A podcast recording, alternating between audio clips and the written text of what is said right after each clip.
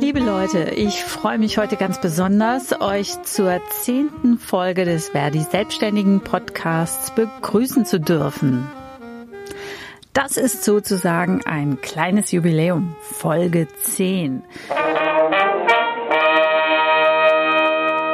Aber was mich noch viel mehr freut, ist heute unsere Vertreterin und unseren Vertreter der Selbstständigen in Berlin begrüßen zu dürfen. Denn die beiden sind unsere Stimme in den Ministerien und Gremien und setzen sich dafür ein, dass sich an der Situation der Solo-Selbstständigen etwas verbessert. Veronika und Gunther sind im Referat Selbstständige auf Bundesebene angestellt. Hallo ihr beiden, erzählt mal, wie sieht eure Arbeit derzeit aus? Ich würde einfach mal anfangen, die Veronika, hallo. Ja, wir sitzen im Moment gerade nicht im Referat, sondern im Homeoffice, wie so viele äh, Kolleginnen und Kollegen. Das lässt sich gut organisieren. Wir sind ja für die Kolleginnen und Kollegen per Mail, per Telefon, Weiterleitung etc. gut erreichbar und äh, das ist im Moment auch dringend nötig. Wir haben unendlich viele Anrufe, Anfragen, Bitten, Hinweise von Kolleginnen und Kollegen, wie es ihnen im Moment geht und die Bitte, wie, wie man ihnen weiterhelfen könne. Wir sind ja zuständig für die Selbstständigen in Verdi über alle Branchen hinweg. Das heißt auch im Klartext, ähm, dass die Fragen sehr, sehr, sehr, sehr breit aufgestellt sind. Wir haben ja bei Verdi 30.000 Kolleginnen und Kollegen bundesweit organisiert. Es sind nicht alle, die anrufen. Es sind allerdings sehr, sehr viele Kolleginnen und Kollegen außerhalb von Verdi, die uns im Moment erwischen und erreichen, weil ganz offensichtlich unsere Informationen, die wir rausgeben über Facebook und ähm, auch über unseren Corona-Infopool auf unserer Internetseite, großen Anklang finden, große Aufmerksamkeit äh, genießen.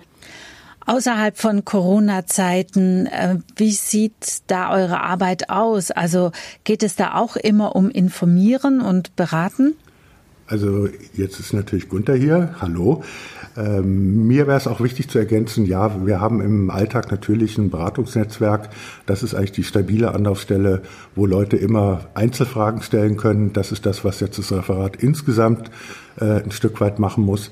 Aber eigentlich haben wir es getrennt das ist auch äh, ein wesentlicher Teil unserer Arbeit, politische Arbeit zu machen und Beratungsarbeit. Und dann haben wir in Verdi natürlich, Veronika hat schon gesagt, 30.000 Mitglieder. Und wir haben natürlich die fantastische Konstruktion, dass wir einen starken ehrenamtlichen Apparat haben. Das heißt, es sind ja nicht nur einfach zwei Leute, die die ganze selbstständige Arbeit machen. Also auch, wenn wir jetzt in Corona-Fragen sind, da gibt es natürlich auch ganz, ganz viele in den Ländern oder auch in den, in den Orten, äh, die diese ganze Beratungsarbeit machen. Also wir sind äh, schon etwas mehr gefordert als sonst auch in der Beratungsarbeit. Aber eigentlich geht es natürlich darum zu sagen, wie kommen wir denn jetzt politisch äh, voran? Wie wollen wir denn jetzt mit der Krise umgehen?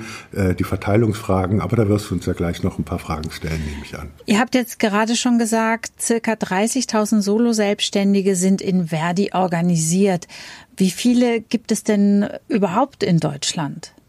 Also wir wissen von der Zahl 2,3 Millionen, äh, 2,2, 2,3 Millionen. Wir wissen nicht, wie es aktuell ist. Das äh, werden wir ja erst nach der Krise ähm, in Erfahrung bringen können. Aber wir haben stagnierend und leicht absinkend seit 2012 immer so um die 2,4, 2,3, 2,2 Millionen Solo-Selbstständige. Die reine Zahl sagt natürlich nicht unbedingt äh, etwas über die Problemlagen aus. Also innerhalb der Solo-Selbstständigen gibt es eine irrsinnige Bandbreite und wir haben natürlich das Problem, man würde nie sagen, jemand ist angestellt und dann meint man den Kassierer halbtags bei Lidl genauso wie den im Vorstand eines Konzerns Angestellten. Äh, also wir haben schon eine sehr differenzierte Klientel auch. Das heißt, bei diesen 2,2, 2,3 Millionen muss man natürlich auch gucken, wer ist jetzt beispielsweise in der Krise besonders betroffen und wie geht man damit um? Ihr habt eben gesagt, ihr informiert und beratet derzeit in der Krise mehr als sonst.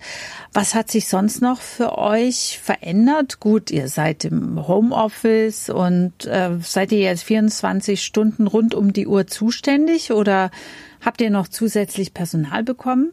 Also es sind nur, ich würde mal sagen, 14 bis 16 Stunden normalerweise. Viel länger hält man das nicht aus über Monate.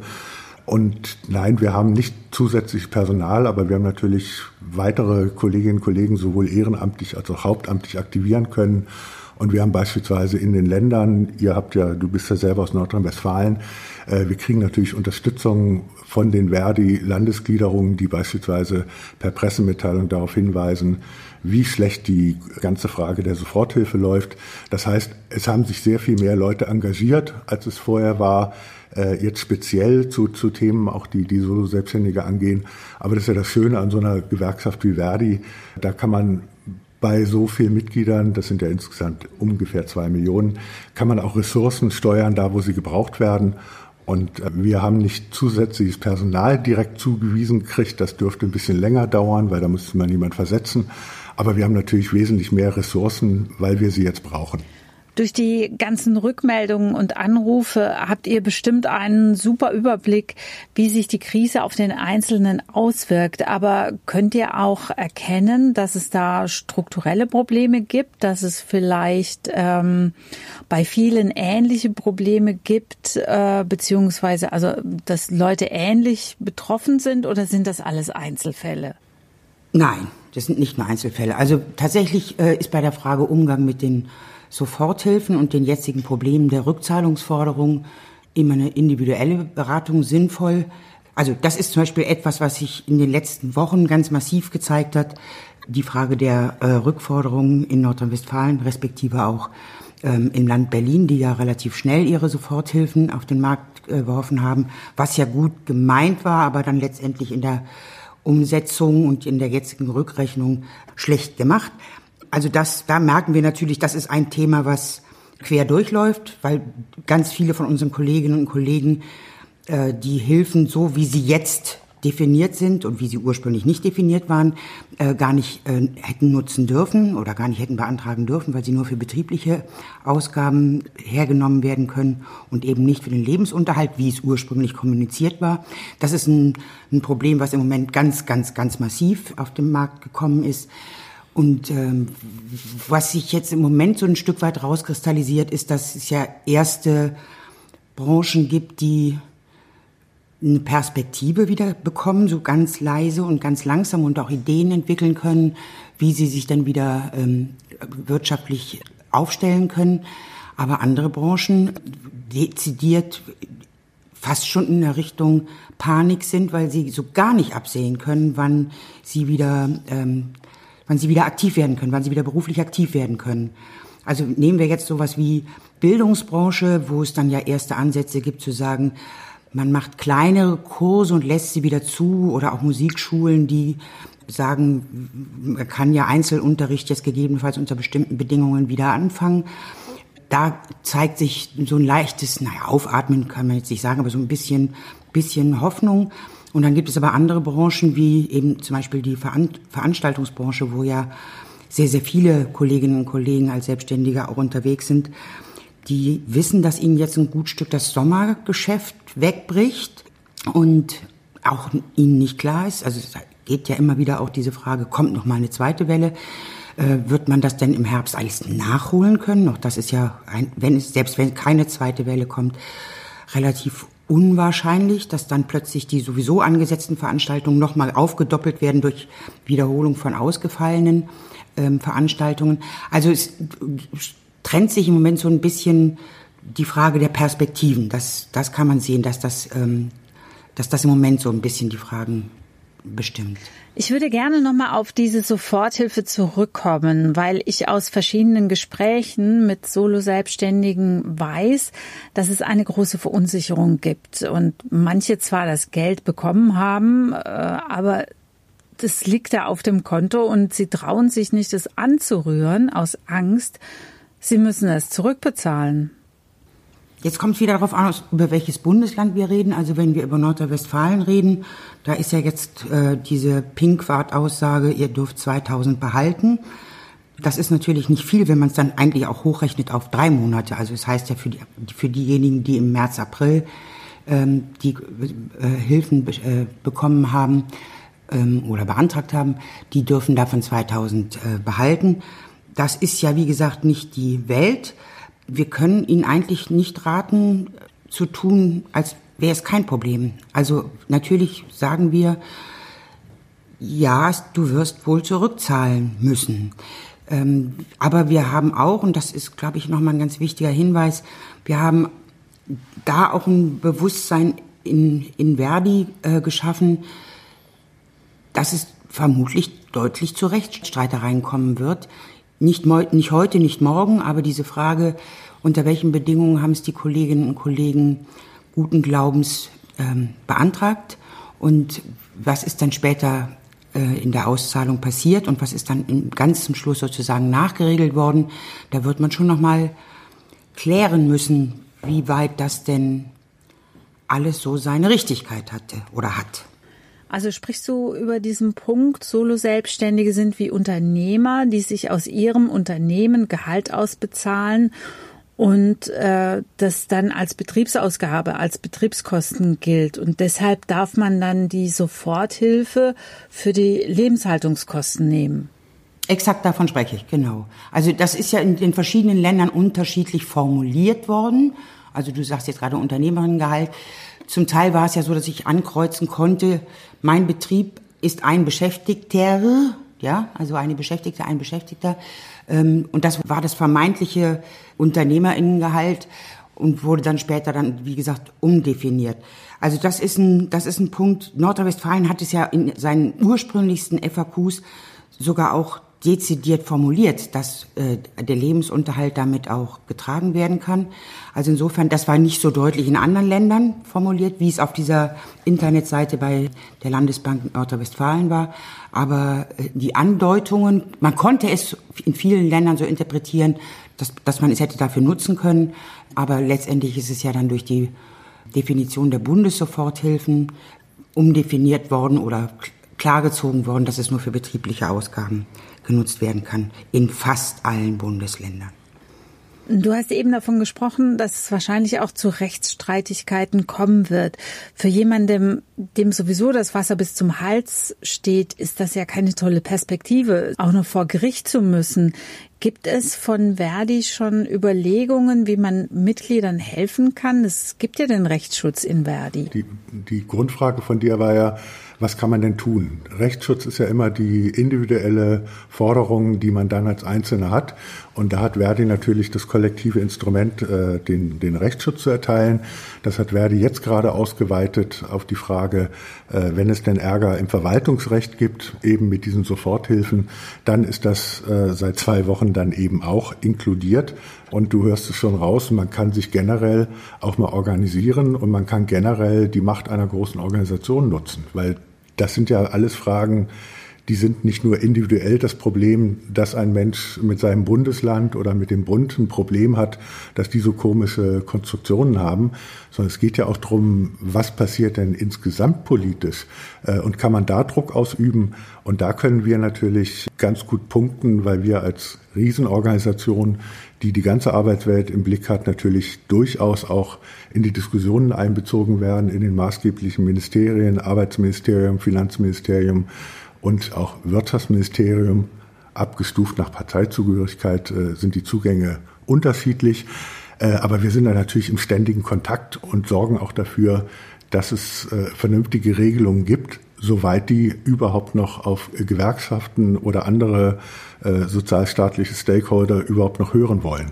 Aber wir sind aktuell natürlich auch in der Debatte zu sagen, wir erklären der Politik, dass das so nicht funktioniert hat mit der Frage, Soforthilfe beziehungsweise dann Grundsicherung und fordern im Moment ganz massiv, auch über die Länder, äh, ein, dass da ein anderes System her muss. Also organisieren ist dann auch etwas, was man tun kann. Die Soforthilfe hat ja noch einen anderen Knackpunkt. Sie ist nur auf drei Monate ausgelegt. Äh, Veronika hat das ja eben schon erwähnt. Bei den Perspektiven trennt sich das ja ganz stark. Also bei manchen scheint es schon so eine leichte Besserung zu geben. Andere wissen nicht, wie es bis Herbst oder bis zum nächsten Jahr weitergehen soll. Seid ihr in dem Punkt auch schon aktiv, dass ihr bei diesen Gesprächen in den Ministerien sagt, Leute, das reicht nicht? generell ist es ja so, dass ähm, sehr, sehr viele Maßnahmen im März aufgesetzt worden sind in einer Laufzeit von drei Monaten, also bis Ende Mai. Also auch diese Bundessoforthilfen, äh, dieser Antragsschluss ist ja, ist ja jetzt auch auf Ende Mai terminiert. Dass da jetzt was nachfolgen muss, ist im politischen Raum auch bewusst.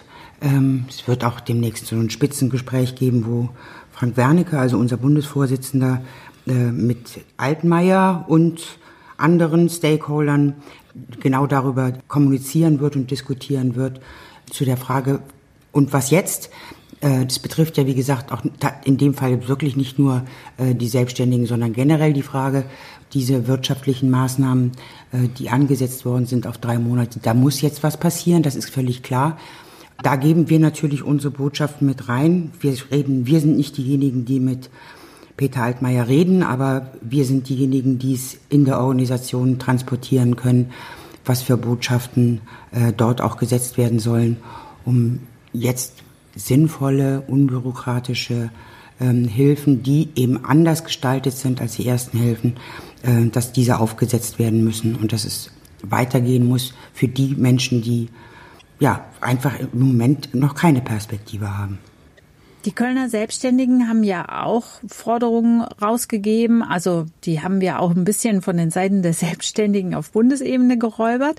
Aber wir fordern einen unbürokratischen Nothilfefonds, bei dem man nach seinem Bedarf Mittel beantragen kann aber zumindest in der Höhe, dass 80 Prozent des durchschnittlichen Vorjahreseinkommens äh, gesichert werden. Wie seht ihr diese Forderung? Also erstmal ist es natürlich eine sehr sympathische Forderung. Andere haben andere Vorstellungen. Das Schöne ist ja, dass wir tatsächlich in einer Diskussionsphase sind und eine breite Diskussion führen können und also was denkbar ist. Und natürlich muss es in die Richtung gehen, da es sich gezeigt hat, es klappt überhaupt nicht zu sagen, wir tun mal so, als gäbe es Solo-Selbstständige als wirtschaftliche Einheit, da brauchen wir Wirtschaftshilfen und der Rest soll bitte die Grundsicherung nehmen.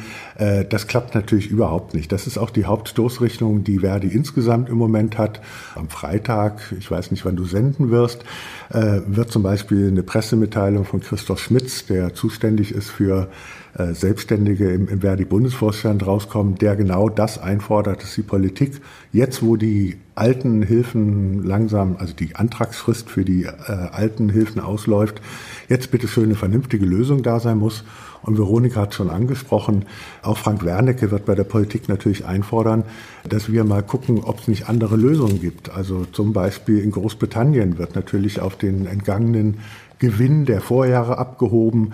Wir werden eine Lösung finden müssen, wo nicht linke Tasche, rechte Tasche zwischen zwei Kassen des Bundes hin und her geschoben wird, sondern wo man einfach sagt, nein, es muss ein einfaches Verfahren geben, dass Leute Einkommensausfall ersetzt kriegen, weil die Gemeinschaft, also die gesamte Gesellschaft, diese Krise gemeinsam bewältigen muss.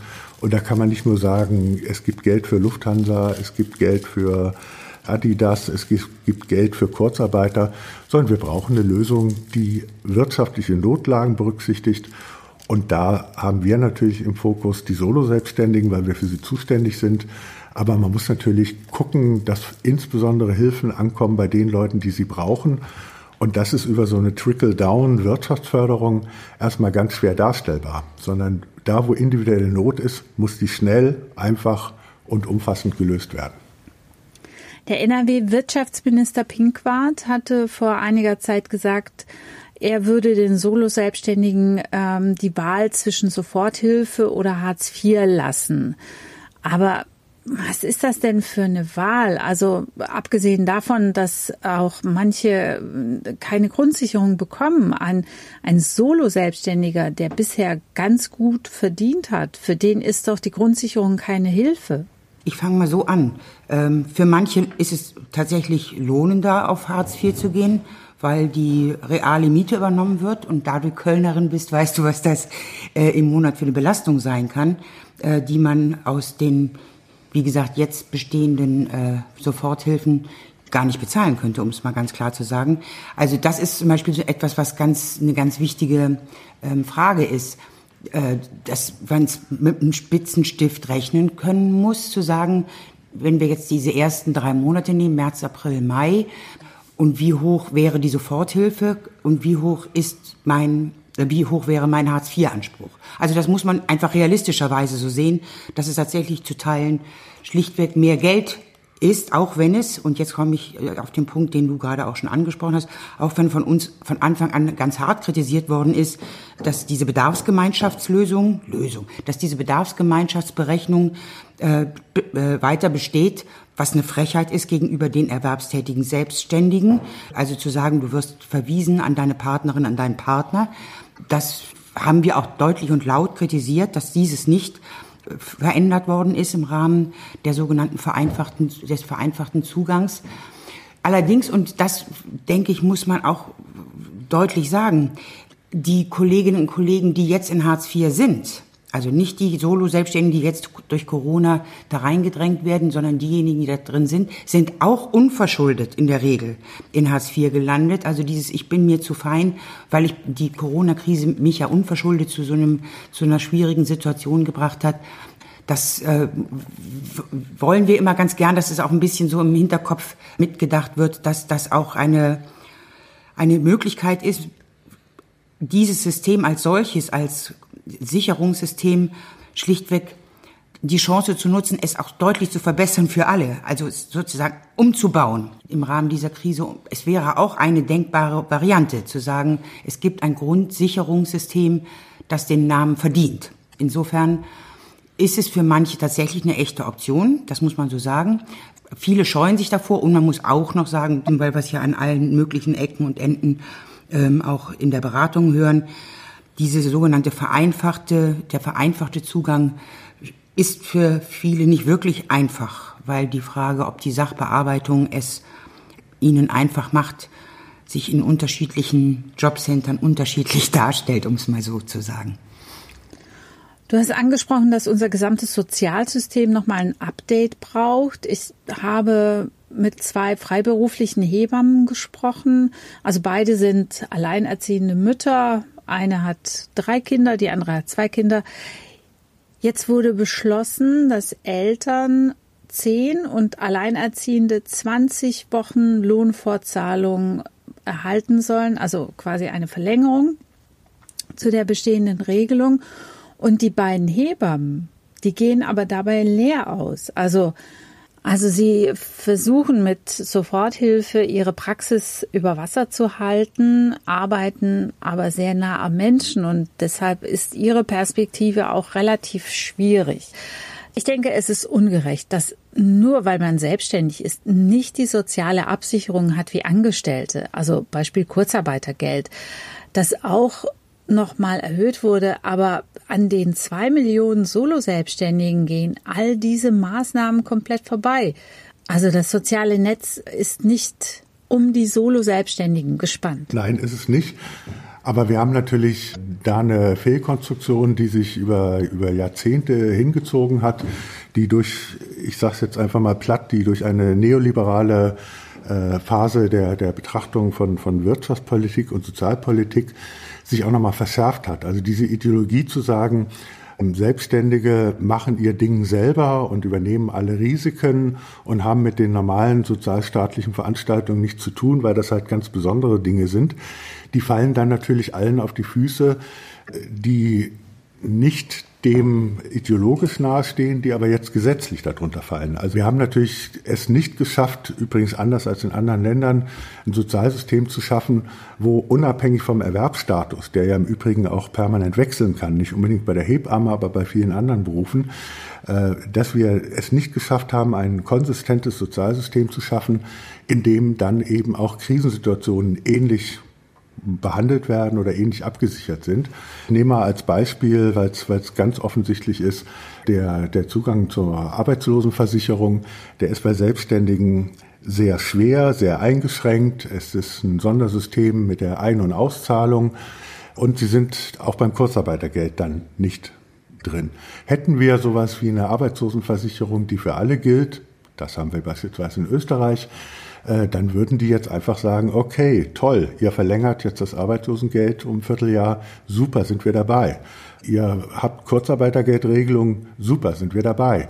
Äh, das Ganze wäre geregelt. Und jetzt haben wir natürlich die witzige Nummer, äh, dass wir tatsächlich mal gucken müssen, wollen wir nicht auch in Zukunft nicht nur angesichts der Krise, aber jetzt mal verschärft durch die Krise, über diese Dinge auch mal etwas ernsthafter diskutieren. Die FDP beispielsweise, wenn wir so bei neoliberal sind, und äh, auch neoliberale Selbstständigenverbände sagen zum Beispiel, ja, gebt uns jetzt so viel Geld wie möglich, weil wir sind ja jetzt äh, diejenigen, die zwar immer gesagt haben, lasst uns in Ruhe, aber wir wollen jetzt bezahlt werden. Und in Zukunft lasst uns trotzdem in Ruhe mit eurer komischen Rentenversicherung, die wollen wir selber gestalten. Lasst uns in Ruhe mit der ganzen Scheinselbstständigkeitsdebatte. Das wollen wir schon selber festlegen, wann wir selbstständig sind und wann nicht. Also das wird noch ein paar lustige Grundsatzdebatten geben. Und da ist deiner Hebamme oder ist den Hebammen natürlich im Moment nicht geholfen. Aber wir werden das Sozialsystem insgesamt uns nochmal angucken müssen. Passt es denn tatsächlich auf die Erwerbswelt von heute und ist diese starke Trennung zwischen angestellter Tätigkeit und oft auch nur formal selbstständiger Tätigkeit, kann das überhaupt ein Kriterium sein? Diese Erwerbsform der Selbstständigkeit ist für manche ja sowas wie ein Credo, ähm, wie du das gerade ja auch beschrieben hast. Und die wollen auch gar nicht in die sozialen Kassen einzahlen. Also alles selber regeln. Ich würde jetzt mal aus meiner Perspektive behaupten, das ist nicht die Mehrheit. Klar hat die Selbstständigkeit ähm, Vorteile. Man hat eine größere Unabhängigkeit. Aber das ist doch nicht gleichbedeutend damit, dass man aus allem sozialen Gefüge sich raushält. Also ich will jetzt nicht sagen, dass wir die Selbstständigkeit abschaffen sollen, aber in manchen Bereichen, also zum Beispiel bei den festen Freien im öffentlich-rechtlichen Rundfunk, da kann man nicht wirklich von Selbstständigkeit sprechen. Also auch was mich jetzt betrifft als Online-Redakteurin im öffentlich-rechtlichen, ähm, also ich gehöre eigentlich eher zu den Angestellten. Ich würde sagen, immer da, wo eine wirtschaftliche Abhängigkeit gegeben ist, hinkt doch die Selbstständigkeit hinten und vorne. Ja, aber ich glaube, wir müssen dann auch ein Zielkonflikt äh, haben wir da, beziehungsweise wir müssen auch mal Ziele diskutieren. Deswegen sagen wir ja auch, wir sind bewusst Selbstständige in Verdi. Wir hätten auch eine eigene Selbstständigengewerkschaft machen können, äh, wo wir uns nur um den Status kümmern. Uns geht es ja exakt darum zu sagen, jeder Mensch, und da ist die Legaldefinition, ob man das jetzt abhängig oder selbstständig nennt, ist für uns zweitrangig, sondern wie erreichen wir gute Arbeit, wie erreichen wir Verhandlungsmacht, wie erreichen wir ja, Qualität in, in der eigenen Arbeit, Selbstbestimmung. Das sind die Ziele. Und da ist Selbstständigkeit eigentlich ein bisschen so äh, das, wo es am ehesten in der Vergangenheit auch erfüllt war dass man sagen konnte, ich mache mein eigenes Ding, bin selbstverantwortlich arbeitend, ich habe einen Produktstolz. Diese Dinge konnte man alle in der Selbstständigkeit äh, machen. Und ich glaube, wir müssen gar nicht so sehr über Selbstständigkeit oder Abhängigkeit reden, sondern über unternehmerische Tätigkeit und die Freiheitsgrade, die du in der Arbeit hast. Da müssen wir über die Ziele reden. Und dann, wenn jemand, äh, wie du es geschildert hast, für die Rundfunkleute, wenn es eigentlich eine abhängige Tätigkeit ist, die man nur noch selbstständig nennt, das ist eben nicht das Ideal der Selbstständigkeit, was wir vertreten, äh, was nicht umgekehrt heißt, dass wir Leute, die in dieser Situation sind, weil sie formal rechtlich so einsortiert werden, für die nicht auch adäquat äh, Verbesserungen des Einkommens und der Lebensbedingungen durchsetzen müssen. Aber wir müssen von der Frage, was, was ist eigentlich gute Arbeit für uns, äh, müssen wir es weg von diesen pauschalen, kurzen Formeln zu sagen, okay, es gibt eine Trennlinie zwischen Selbstständigkeit und Abhängigkeit äh, und alles andere zählt nicht. Vielleicht ergänze ich das noch ganz kurz. Diese Diskussion wird auch ganz intensiv geführt auf europäischer Ebene. Also dort gibt es immer wieder diesen Begriff des Workers, also einfach als Überbegriff für jede Form der Erwerbstätigkeit. Und gerade wenn es so um Fragen geht, wie werden Mindesteinkommen gesetzt, wie werden soziale Standards gesetzt, ist das auf der europäischen Ebene die Diskussion schon deutlich weiter, als wir sie jetzt hier in, in Deutschland haben. Jetzt nochmal abschließend. Also ihr seid ja stark unterwegs in der Politik. Wie ist eure Einschätzung oder Perspektive in Bezug auf die angesprochenen Veränderungen, die kommen sollten? Ist dafür jetzt eine gute Zeit? Also sind die Ohren jetzt offener für die Themen, als sie es sonst waren? Glaubt ihr, wir können durch die Krise auch Verbesserungen für die Solo-Selbstständigen erreichen? Ich sag's mal so, bevor diese Krise kam, waren wir schon ganz massiv äh, in der Diskussion um die Altersvorsorgepflicht für Selbstständige. Also, ähm, also ist, ist ein, ein Ergebnis des Koalitionsvertrages, den wir auch ein Stück weit mitgepusht haben, zu sagen, äh, wir wollen eine durchgängige Versicherungsbiografie für alle Erwerbstätigen erreichen. Da waren wir schon sehr weit. Eigentlich hätte dieser Gesetzentwurf Anfang des Jahres kommen sollen, dann hätte er im Mai kommen, jetzt im Mai kommen sollen. Aber da waren, waren wir schon, also die Sensibilität für diese Fragen sind äh, durchaus auch da, auch übrigens rund um diese ganze Frage der Scheinselbstständigkeit, was wir gerade angesprochen haben. Ich könnte mir vorstellen, dass das durch die Krise ein Stück weit sogar noch gesellschaftlich breiter diskutiert wird, als es jetzt vor der Krise diskutiert worden ist. Und ich würde sagen, die Krise ist eine kollektive Chance. Der Einzelne wird da wahrscheinlich nicht unbedingt besser bei rauskommen als vor der Krise, wäre meine Prognose, wenn wir nicht wirklich für Umverteilung sorgen. Aber in der politischen Debatte sind wir ein gutes Stück weitergekommen, dass die Wahrnehmung nochmal gestiegen ist. Wir hatten einen Wahrnehmungsschub äh, über die ganze Frage Digitalisierung. Aber so viel, wie wir jetzt im Moment mit Politik reden, wir sind also eigentlich täglich in Gesprächen mit Ministerien oder Parteien oder sonst was, die speziell auch sehen, Solo-Selbstständige haben eigene Probleme. Also da sind wir in der Debattenkultur ein gutes Stück nach vorn gekommen. Was dabei rumkommt, da kommt es auch auf das politische Handeln an und ja, letztendlich auf das Einmischen von jedem Einzelnen, von Verdi und natürlich auch von Referat Selbstständige. Liebe Veronika, lieber Gunther, wir könnten jetzt noch lange diskutieren, aber wir machen jetzt mal an diesem Punkt Schluss. Vielen, vielen Dank euch beiden, dass ihr euch Zeit genommen habt, von eurer Arbeit, von euren Ansichten und Perspektiven zu erzählen. Damit geht die zehnte Folge des Verdi Selbstständigen Podcasts zu Ende. Derzeit ist keine neue Folge geplant und wer den Podcast abonniert hat, erfährt ja automatisch, wann eine neue rauskommt. Macht's gut, bis bald.